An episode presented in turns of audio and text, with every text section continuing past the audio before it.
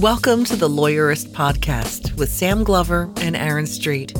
Each week, Lawyerist brings you advice and interviews to help you build a more successful law practice in today's challenging and constantly changing legal market. And now, here are Sam and Aaron.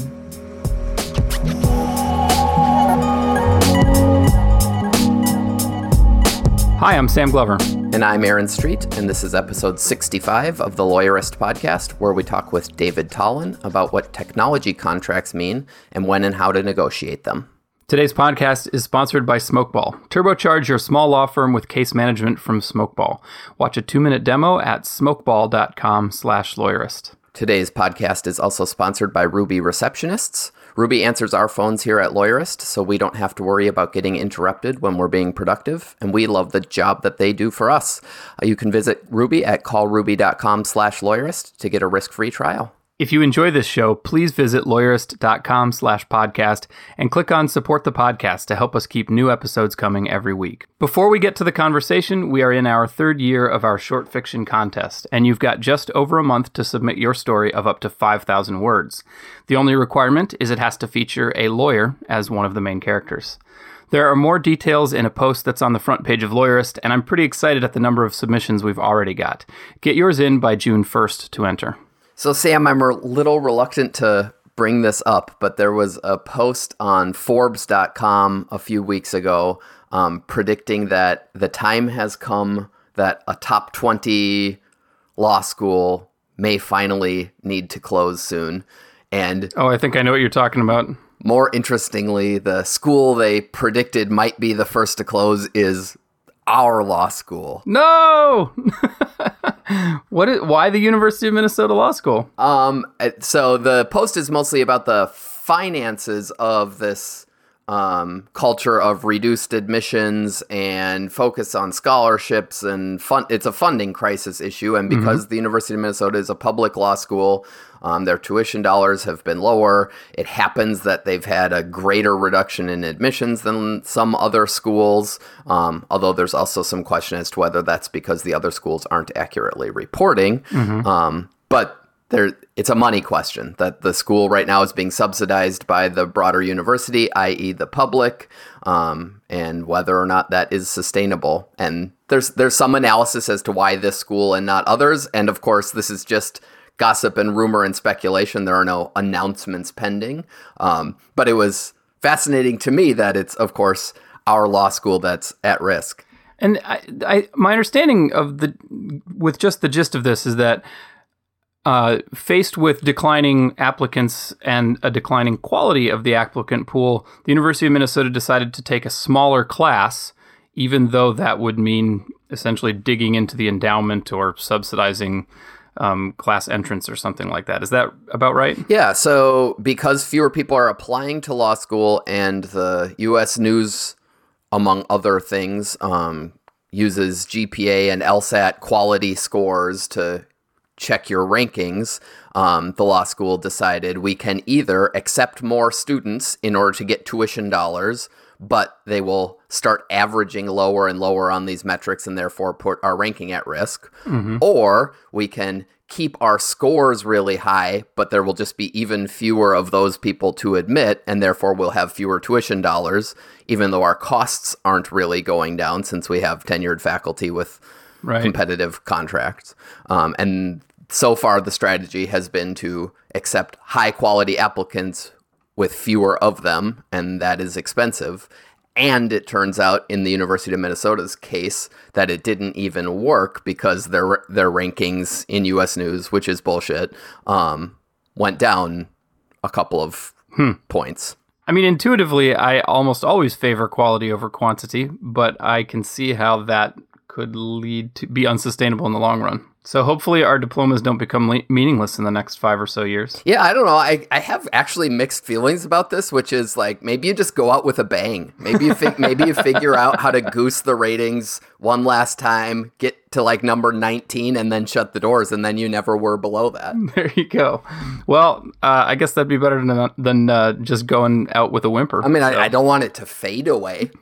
right. I mean, I'd rather just have them figure out how to be sustainable and successful, but it's not clear to me that anyone at that school or any other knows how to do that at the moment, given the demographic problems. So there you go. We're we're now crossing our fingers that we don't get ghosted by our law school. Yeah. What happens then? I don't even know. I think we're still allowed to be lawyers. But to be clear, it's just a speculation. right. um, and and we're hoping it doesn't happen, I guess. Go Gophers. Well, on that sad note, here's my conversation with David.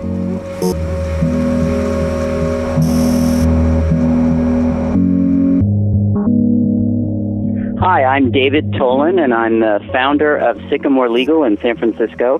Uh, I'm also the author of the Tech Contracts Handbook, handbook uh, which is the American Bar Association's manual on negotiating and drafting information technology agreements, cloud computing, software licensing, etc.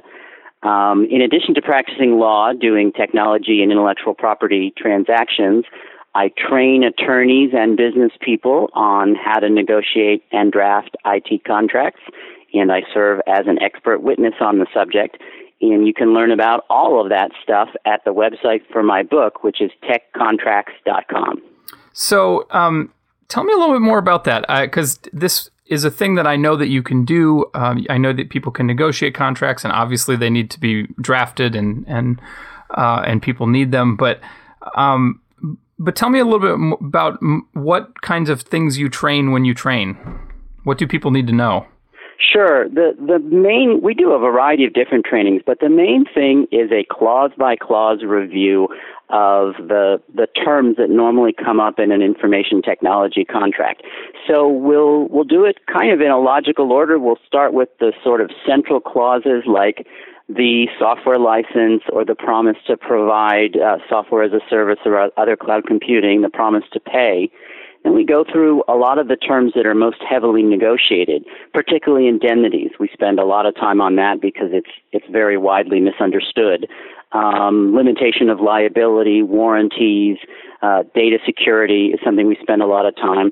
And the point of the trainings is to give attorneys, as well as contract managers and, and salespeople sometimes, but, but anyway, to give attorneys a sense of what's at stake in each of these clauses, uh, what they should be worried about on behalf of either the vendor or the customer, and how to negotiate them, how to get the best terms, what what the uh, the issues really are, both for you and for the other side. So, are we talking about this kinds of contracts that govern my Google Apps account and my practice management software and my email account and stuff like that? We are. We're we're talking about those kinds of contracts, except uh, those contracts are often not very negotiable.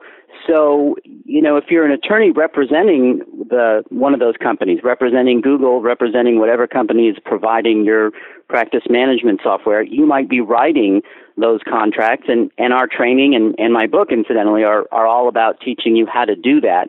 But you're probably not going to negotiate those terms. Um, those are form contracts. If you're on the other end, if you're, for instance, representing a customer that's buying those systems, or you're buying them for your own law firm, um, well, the question is going to be are you big enough and do you have enough clout to make the vendor negotiate the terms, or are you just reviewing the standard contract? Uh, the, the hope is either way you're at least informed about what you're doing, even though the the just reviewing the standard contract and saying yes or no is not always a pleasant option. and and sometimes obviously that's that is you don't have to take that option. You might be big enough to negotiate, but let's push that off for a minute and talk about like what are the terms that Matt? Let like let's say I am a lawyer and I'm and I'm buying uh, uh, something like Office 365, or I'm buying Google Apps, or I'm signing up for practice management software in the cloud. What are the terms that really matter? What are the terms that I need to focus on and be concerned about? Yeah, so if if you're a even a very large law firm, you're probably not negotiating the terms for Office 365 or Google Apps because uh, they're just not going to negotiate. Um, mm-hmm. In obviously the case if you're a small law firm. On the other hand, your your particular software vendor, maybe you'll be negotiating. But anyway, whether you're negotiating or not, there's a variety of terms that you should look for. I mean, obviously we're all lawyers and we want to look at, at everything in the contract, and I encourage you to read the whole thing. Um, but things to look out for in particular are, for instance, data licenses. A lot of the contracts you get from online vendors have licenses to your data, and more importantly, your client's data, that essentially gives it to the vendor. The vendor gets these extremely broad, unrestricted rights to reuse the data. There's some licenses that even clarify they can use it for marketing purposes or whatever. Um, that's a real red flag, and of course, it raises ethical issues for a lawyer if you're if you're putting your client's data on one of those systems. Okay, so hold on. Um, every time every time Google updates its uh, its license agreement, or or Evernote does, or Dropbox does, somebody posts, you know, oh my God, they're claiming to own all of your data, and they can just pull a pull a document out of their your account and put it up on their marketing website, and you've got no no protection from that. Is is that right? That is right. At least last time I checked Google's terms for standard Google Docs, the free Google Docs you don't pay for. That's what they said. They have this really broad, super, uh, you know, time unrestricted, use unrestricted license to data that's put in Google Docs. Um, so, but, but isn't it modified by the in order to provide the service to you? It's modified by that where they say that, but my recollection, and I don't have the Google license in front of me, is they don't say that. Or rather, they say in order to provide the service to you, as well as to market and improve the service. It's hard to guess where that all ends. Now, to be fair to Google, it's a free service. I mean, they're you know, if you if you get Google Business Docs, I think you get much better terms, the the service you pay for. But yeah, it's a crazy broad license that you get with Google Docs. I'm not even sure why they do it because they don't really. Well, right. Let's be realistic. Have they? Is there any evidence that they've ever pulled a document out of somebody's account and plastered it on the homepage? I don't. I don't think so. I, I, I don't think so either. I haven't heard that they have. Um, you know, though, it's one thing to advise a client that Google might do this, but it's not likely, and the, for the client to decide. But when you're the law firm mm-hmm. and it's your client's documents, I don't think that's an option. Yeah, you can't really go to your client and say, by the way, um, I've signed up with Google, which um, claims the right to be able to distribute this wherever they want to. Although I'm pretty yeah. sure they won't ever do it. yeah, I, mean, I think I think that's right. I think you just can't do that. You need to go to the paid Google account or, or some other vendor. Well, and in the case of Google, they have the Google Apps for Work account, which does have different terms. And we've always set, told everybody they should probably not be using the free Google account for a variety of reasons, one of which is those terms. Yeah. Yeah. I mean, I use free Google for all kinds of stuff. Uh, you know, to be honest, I, I do. And I just, I just live with it. But it's it's my stuff. It's not my client's data. I would not put client's data on there. Hmm. And yeah, you usually get better terms from a vendor like Google as well as Box, Microsoft, lots of others where you're doing a paid account. And then they have a much more restricted data license that, that usually will say and should say something like, we won't use your data for any purpose other than to provide the service to you. Um, there's no particular reason a vendor needs more rights than that. They may get rights to anonymized data. They may get the rights to collect statistics from your data, but it's got to be anonymized and, and you know pure statistics without any identifying marks. That makes a lot of sense. Okay, so data licenses is important. Uh, what other terms should really we, we we focus in on? Well, so we're we're a bit obsessive on data, and, and with good reasons in, in cloud type services. So the next part is data security and management, and so that's a separate issue from the license. They're sometimes confused, but the license is all about what rights they have. Data security clause is all about what steps they're going to take to protect the data. Um, and so you want uh, as much as you can possibly get. Uh, with most standardized vendors, you you have pretty vanilla stuff where they're saying that they will take reasonable steps to protect your data. Sometimes they'll even go so far as to say that they won't violate applicable privacy and other data related laws. And then sometimes they'll go even farther, and this is one of the most valuable things you can get, which is that they do outside audits. They'll do like a SOC 2 uh, SSAE 16, ISO 27001. Those are all sort of buzzwords for these these normal outside audits. If they're doing an annual audit and reporting, uh, at least at a high level, what the results are, that's a, a good source of comfort. In a, in a lot of cases, that's the best you can get if you're not able to negotiate terms. You're doing that is the due diligence. You're sort of outsourcing your due diligence to their auditor. That's right. That's a good way to put it. And their auditor probably knows more about it than you are. right. But I want to be clear too, though. I'm talking about right now the deal where, say, you're you're getting uh, services on behalf of a small law firm. If you're mm-hmm. negotiating on behalf of a client and the client has any cloud, you generally want to go beyond the audit. There's a lot of data security terms that that you can go get on behalf of a client that, that has the cloud to negotiate with the vendor. Gotcha. When when we talk about security, uh, I think it's interesting because the the license is one of the places I go to when I can't find a really clear description of how data is stored and managed. Because I find that the license agreement often has has clues or hints as to what's really going on, um, and there's a, just a, such a wide variety of it. For example, um, I, I had done a post uh, about Evernote and whether or not you should be comfortable storing your data in Evernote. And one of the things that turned out that I still think is weird about Evernote is they don't encrypt your data at rest. Um, they store it caged inside of a secure server facility, uh, and they control who has the keys to the cage and all. But your data is sitting there unencrypted on Evernote servers, and I that kind of makes me a little uncomfortable. and and the only place I could find that information was in the license agreement.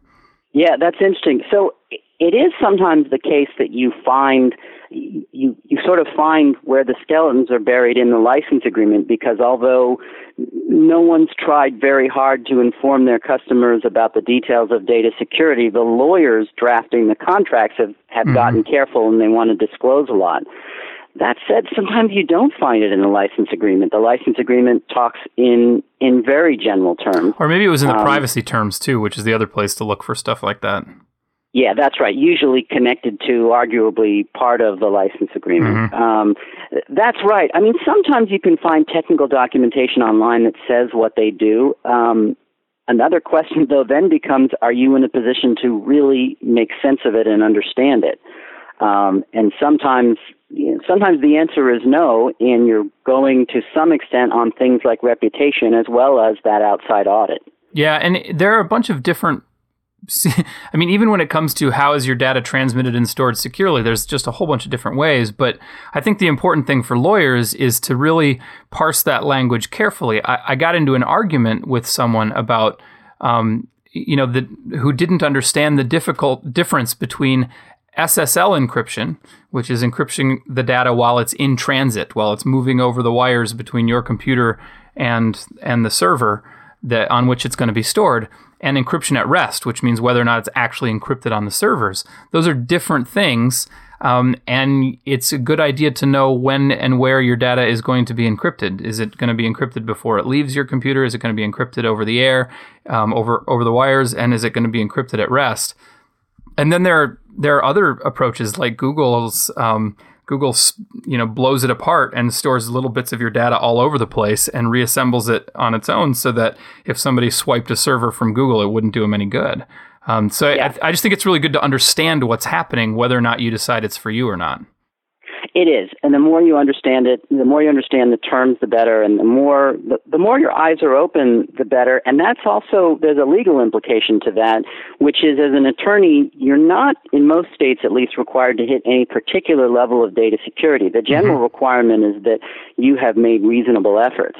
Um, so make reasonable efforts in, in getting to understand and assessing that the vendor in question is is the best risk for your client's data may may qualify as reasonable efforts. It's probably not reasonable to make no inquiry. That's right. I, I think you're not going to qualify there. That doesn't qualify as an effort. yeah. Just to throw something in, though, on behalf of the vendors, and, and we represent both vendors and uh, customers in, in uh, IT contracts. Mm-hmm from their point of view, you know, they they do have to take some reasonable steps to limit their liability. It's also as distressing as it is sometimes to read what they do and don't do about data security and to think it through, you have to ask yourself what's the alternative. So mm-hmm. if instead of using, for instance, a cloud-based vendor like Google or Box or somebody like that, you go and say, well, we're just going to have a server and we're going to avoid all this and put our software on it. Which is a terrible Are idea. Are you sure that? yeah, yeah. Well, I mean, maybe you've got the skills for it. My old firm, we used to do it because we had a bunch of techies who who love to play with things like sure. that. But you have to ask yourself, can I actually keep the data safer than this vendor? Mm-hmm. Um, because as distressing as it all may sound, it's still maybe many generations better than what you could ever pull off in your law firm. And, and that's, you know, I advise clients about this all the time. Here are the holes in the data security terms. Let's try and get better. But if the solution is to just not go to the cloud, are you sure we can keep it safer? And often the answer is no. No, and there are there are trade-offs to just about everything. I mean, there are reasons why Dropbox, for example, doesn't try and encrypt your data before it sends it um, and just sends it over an encrypted pipeline. Um, there are reasons why it does that. There are reasons why a, why a cloud vendor keeps your um, security keys instead of giving them to you because otherwise there's no web app for you to use. And yeah, um, that's right. and, and so it's really worth um, assessing, you know, can I get what I want without these trade offs? And sometimes, and maybe often, the answer is no, that you can't get what you want without those trade offs. Yeah, that's right. Um, and particularly if you're a small uh, law firm or you're representing a small company, uh, often the answer is that you're you're making these trade-offs, and so you just need to assess what's the least level of pain. So you mentioned earlier uh, uh, indemnity, and one of the reasons that uh, I would think you might want to go ahead and store on somebody else's server than on your own is because then you have somebody to sue for negligence if your data gets ripped off. yeah, hopefully. Um, except uh, you're going to be you're going to be limited by a substantial limit of liability clause in the vendor's contract. In most cases, that will not have an exception for uh, for data breach. Mm. Um, and again, it's the vendor. You know that that would be a level of risk that I think most vendors, certainly most of our clients, say they just can't take um, to have unlimited liability for data breach, as as central a concern as it is to them and to their customers. Um, so, you know, I'm glad you asked about indemnity, though. The the problem with indemnity, I, I could I could literally spend two hours and, and really bore you on indemnity. Um, the problem with indemnity is that it's it's widely misunderstood lawyers, and I'll, I'll, just say briefly something that's a long explanation. Lawyers tend to look at the indemnity clause as sort of a penalty. They look at it as a clause that says if you do something bad, like you have an IP problem or you sexually harass one of our people or something like that, the indemnity is your punishment. Um, mm-hmm. and and so there's all this drafting that basically is based on the assumption that we're going to know who was bad and that person is an indemnitor. Mm-hmm. The truth is, indemnities are not punishment. This is a risk shifting clause. It's a clause that says who is responsible for XYZ type of claim, whether the claim is any good or not. Who's going to defend lawsuits by third parties? That's a really important thing to keep, keep in mind as you draft your indemnity clause. You're, you're trying to say who will defend a type of claim, whether there's any fault or not. In, and the failure to see that leads a lot of lawyers astray. Hmm. And so once you've determined faults, is there sort of a fallback that you recommend? Well, so in at the contract drafting stage, you're not going to determine fault. You're drafting around what might happen if a claim is made. Mm-hmm. So to take the example of the typical IP indemnity, you don't have terms that say the vendor will defend claims about, you know, patent infringement claims about its software if the claims are good. Mm-hmm. You're saying that the vendor will defend the claims. That gets us back to why you don't get a data security indemnity. From a vendor's point of view, to say we're going to indemnify you if there's a leak, it's so it's so likely that the the cause of the leak will be unclear, or the leak will be caused by the customer or factors outside the vendor's control. That to make that promise would be taking on an obligation that might include defending cases where the vendor didn't do anything wrong.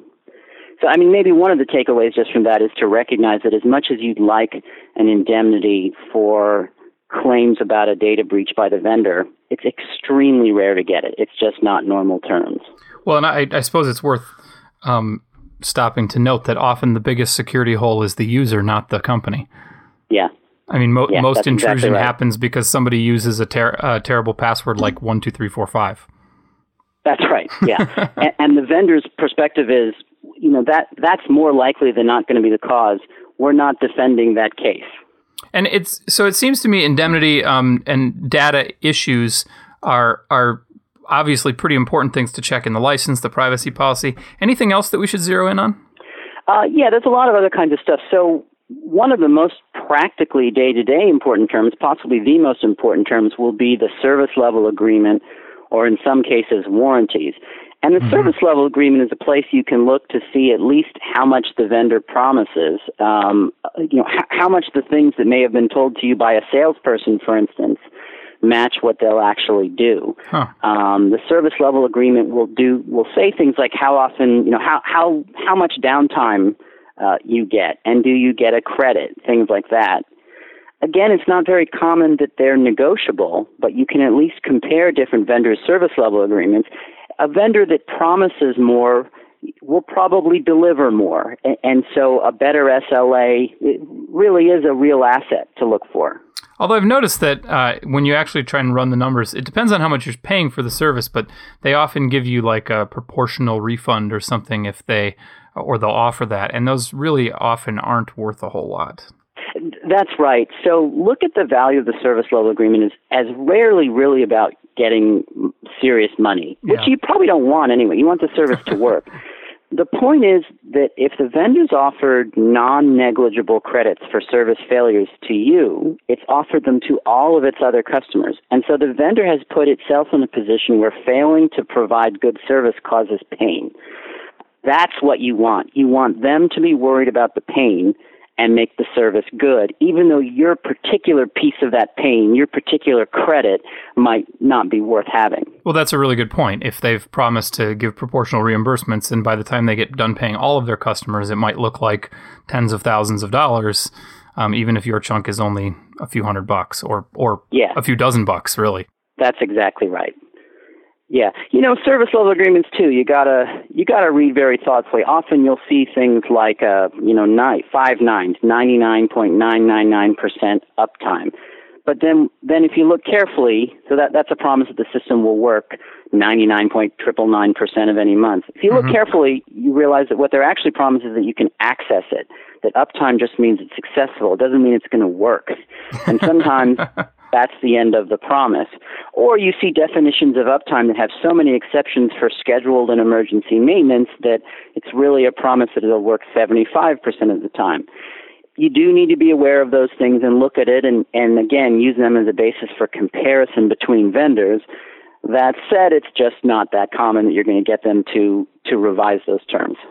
Well, and I, I think it's probably fair to point out that uh, anytime you're dealing with a vendor, uh, downtime is something they really, really don't want. I mean, whenever Google do- goes down, the entire internet explodes, and there are tens of thousands of blog posts written about how Google is down. And uh, Twitter was down the night before we're recording this, and uh, it I I heard about it even this morning. People were talking about the fact that Twitter was down, and oh my God, they must have been running around with their haircut uh, on fire. So nobody wants to be down. Um, but yeah, it's I, I think uh, looking at that as a level of confidence is probably a good idea to do w- good way to do it. Yeah, that level of confidence rather than really valuable remedy. Any other uh, terms that we should probably probably check out while we're looking at the agreement besides reviewing the entire license to make sure there's nothing hidden in there? You know, I could go on and on. So, other things to look at, uh, I'll say briefly. Limitation of liability. There's always going to be one. It's standard in the industry, but some vendors will limit their liability to 30 days fees, and some will limit it to a year or something more reasonable. It's not, it worries me a bit if a vendor is is going to the extreme on limit of liability. Um, if they're just got the lowest limit they conceivably can, it actually might worry me a bit as their lawyer because if they go too low, it starts to border on unconscionable and so not enforceable. But anyway, you you have to think through why do they why do they want their liability to be more limited than most in the industry? And a year's worth of fees is a pretty common thing in the industry. It sounds like comparing one licensing agreement to another is probably a good way to start getting an idea of what things are flexible and what things to focus in on. Yeah, I think that's right. Even if they're not negotiable, comparing terms across each other, and, and lawyers are unusual customers for tech companies in that they can do that relatively easily. Mm-hmm. Um, well, that's all good stuff. So let's take two minutes from our sponsors, and then I want to come back and talk about what is negotiable and how should you go about it, and when is that an option for you.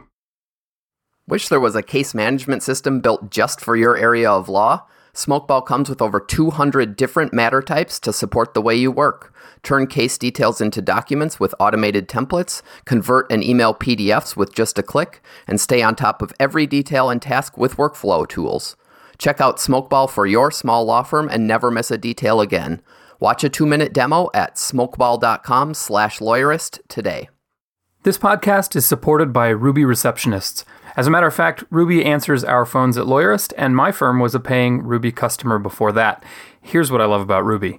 When I'm in the middle of something, I hate to be interrupted, so when the phone rings, it annoys me, and that often carries over into the conversation I have after I pick up the phone which is why I'm better off not answering my own phone. Instead, Ruby answers the phone, and if the person on the other end asks for me, a friendly, cheerful receptionist from Ruby calls me and asks if I want them to put the call through.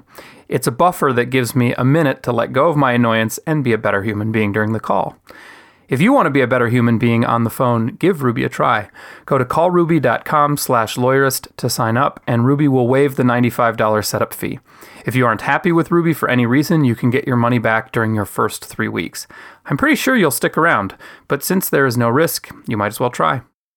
Okay, we're back, and uh, we started out at the very beginning. You mentioned that sometimes contracts are negotiable, and um, obviously, negotiating with a behemoth like Microsoft or Google is probably not an option, even for large companies. But one of the things I've noticed is that with some of the smaller legal tech companies, and, and even though some legal tech companies are very raising some eye popping numbers um, for investment, most of them are still quite small companies in the grand scheme of things. They're not Google and Microsoft.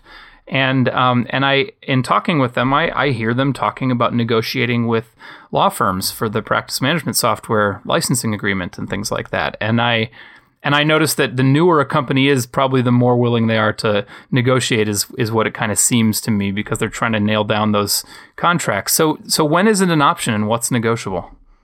So I would go into it assuming that it's always an option again, unless you're dealing with one of the behemoths where you know it isn't. Um, and so if you're actually in real live contact with a human being at the vendor, that's a good start. And let's try a trial balloon. Uh, and by trial balloon, I don't mean you say, would it be okay if I sent you some revisions? Are you willing to accept them?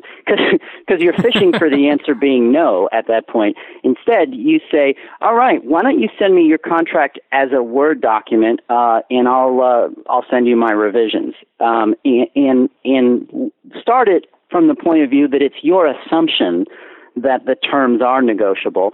No, no harm done if you find out they absolutely are not, but but that may get you a more positive answer. Um, incidentally, the answer may be, well, we can we can only send it to you as a PDF. I find that's one of my pet peeves in in larger negotiations. But anyway, if you have to live with that, get a pen um, and and cross stuff out, and you know don't hesitate to attach a word document, and let's fix the terms that you can. One way or another, you're going to get a sense in that conversation of whether you're going to get anywhere. And um, is there a chance? Do you think that even a solo could negotiate a contract with for practice management software? I think so. Well, if it's if it's a small enough vendor, so a lot of times when you say practice management software, what you've got is a technology services vendor, mm-hmm. and you've you've outsourced your technology to them, and they're buying the practice management software uh, from somebody else. Most likely, they can't negotiate the terms of that license, um, but you can negotiate your terms with them, um, and, and so more likely than not, that's what you're negotiating. I haven't run into a situation where a law firm's actually negotiating with a practice management vendor itself, with the software vendor. Um, and we don't we don't represent a lot of law firms. We we train them how to do these things, but we don't uh, represent them. Few law firms want to be represented, particularly on a small deal like that. Hmm. Um, so I don't know, but I certainly have heard of people uh, negotiating with at least their services vendor. Well, let's just say then that uh, if you're listening and you've negotiated a contract like that, we'd be interested in hearing about it. Um, how let so let's say you've got the contract you know, where should you start marking it up what i mean what what sorts of where can you get the most leeway and and what are sort of your bargaining chips yeah that's that's a good you don't have to give away all your secrets here but i you know give us kind of the overview Actually, I've already given away all my secrets in my book, the Tech Contract Handbook. So uh, yeah, people warn me, don't do this. You're, no one's ever going to retain you. But uh, yeah. it's actually worked out pretty well. Um, so, but but anyway, um, just the clauses that we're talking about are important places to start. So, for instance, marking up the data license should be really simple. If you're at all able to negotiate and they've got one of those crazy licenses that says we can use your data to market our service and to improve it and everything, that's a that should be a simple and easy thing to get done, and it is one of your most important things if your client's data is going to be on there, which is to just say they can only use the data in order to provide uh, the services to me to the law firm. Hmm. Um, you also should probably look carefully at the limitation of liability clause and see if the number is excessively low. Um, I consider that negotiable because the chances you're actually going to sue and want them to be liable are low, but excessively low is a point where you might be able to push back. I think it's not very likely that you're going to get better terms than they already offer on the service level agreement. Um, normally, even for a small vendor, the service level agreement is a kind of fixed thing. It just is what it is, um, and so they're not gonna they're not gonna change it. And they they actually have a good argument there, which is it's incredibly difficult to manage an SLA for a large slate of clients where they have different terms. Um, and that that's not a that's not bull. That's a real that's a real concern that they have. So you're not likely to get very far there. But if you find the SLA inadequate, you might be able to add on top of it some kind of a warranty that it will perform according to its specifications, hmm. the system, and that if it doesn't, um, you can terminate, you get maybe you get money back, something along those lines. Um, those are those are often possible to do with smaller vendors and worth trying. Is there any chance you can get them to use greater security? That's a really good question. even on very big deals, um, you always have to ask: Are you gonna? Are you gonna in your data security negotiations? Are you going to get them to do things they're not currently doing? or are you just going to increase their liability for for breaches and for failing to protect? Obviously, if you can get them to do more than they're doing, great. But often it's not the case. For instance, if they're not doing that audit, that SOC 1, SOC 2 audit, as much as you'd like that, that's an expensive and time consuming thing. They're probably not going to do it just because you've asked for it. I think you have to ask do we want a vendor who, who doesn't have any kind of external audit of their systems? And I'm not saying the answer is necessarily no. You might decide that that's just what the market will bear and you'll do it. Um, but anyway, often those data security negotiations you know, the impact is that you increase their risk and their liability if they don't protect your your data, and, and reduce your potential liability to third parties by having good contract terms, without getting them to promise any concrete different steps. Mm-hmm. So, um, I, I, you've mentioned your book a couple times, and it sounds like that's a great place for people to start if they have questions about this. I'm curious about coming at your book from another direction, which is how has publishing that book worked for you as a way to market your firm and your training? Uh, yeah, it's been a great thing. It it uh, I originally wrote it. I originally did talks on tech contracts, and people would always ask me if there was a good book, and I didn't know of anything reasonably short and user friendly. So finally, I decided to write it, and I initially self published it, and I looked at it as a sort of leave behind uh, from marketing from marketing purposes and as as training for my own people. Um, but then eventually the ABA picked it up, and that's that's really been great. It it has been a tremendous boost to our practice, and it also plays a, a substantial role in bringing in customers for the training business. We we do That's both in-house training of you know like a corporate counsel staff or a law firm staff, uh, and and eventually we're going to do public trainings. And the books played a really central role in in making people aware of us and and getting them to inquire about training. Huh. So would you recommend it to other lawyers who have a pretty discreet uh, practice area like yours that maybe writing writing literally writing the book on the subject is a good way to go? Well, who's not going to recommend his own book? Um, so, I my grandmother thinks it's the best book she's ever read. Um, so, yes, I I absolutely recommend it. So it is it is written from the point of view of helping you negotiate technology contracts. It's not particular to you know representing yourself as a law firm. It's more about uh, deals between typical technology customers and vendors. It's so you've written, written it for clients, really for for clients, yeah. Well, for clients as well as lawyers. So we hear from a lot of law firms that buy it, and it's both people who specialize in the area as well as people who who do other types of work but need to occasionally do tech contracts. Like maybe they're corporate experts, but they they occasionally have to do a software license, or maybe they're in house and they have a lot of responsibilities, and this is one of them.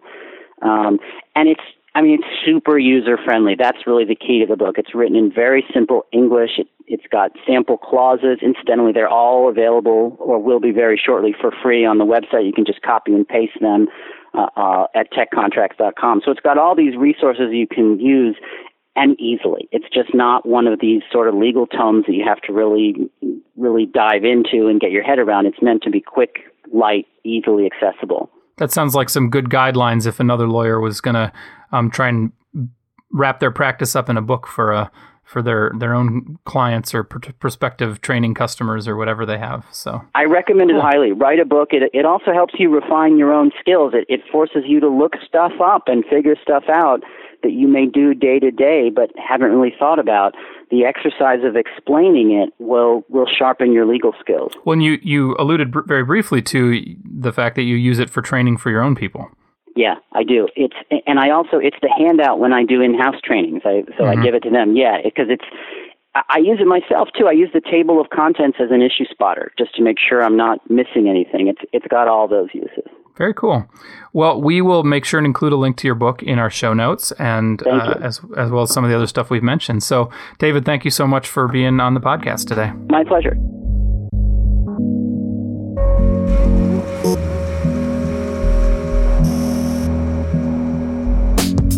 Make sure you catch next week's episode of the Lawyerist Podcast, subscribe to the Lawyerist Podcast in iTunes or in your favorite podcast app. You can listen to it at lawyerist.com slash podcast. You can also subscribe to the Lawyerist Insider, our weekly newsletter. Just go to lawyerist.com and look down the sidebar or click on newsletter up at the top. We'll remind you where to find the podcast whenever we release a new episode. Thanks for listening.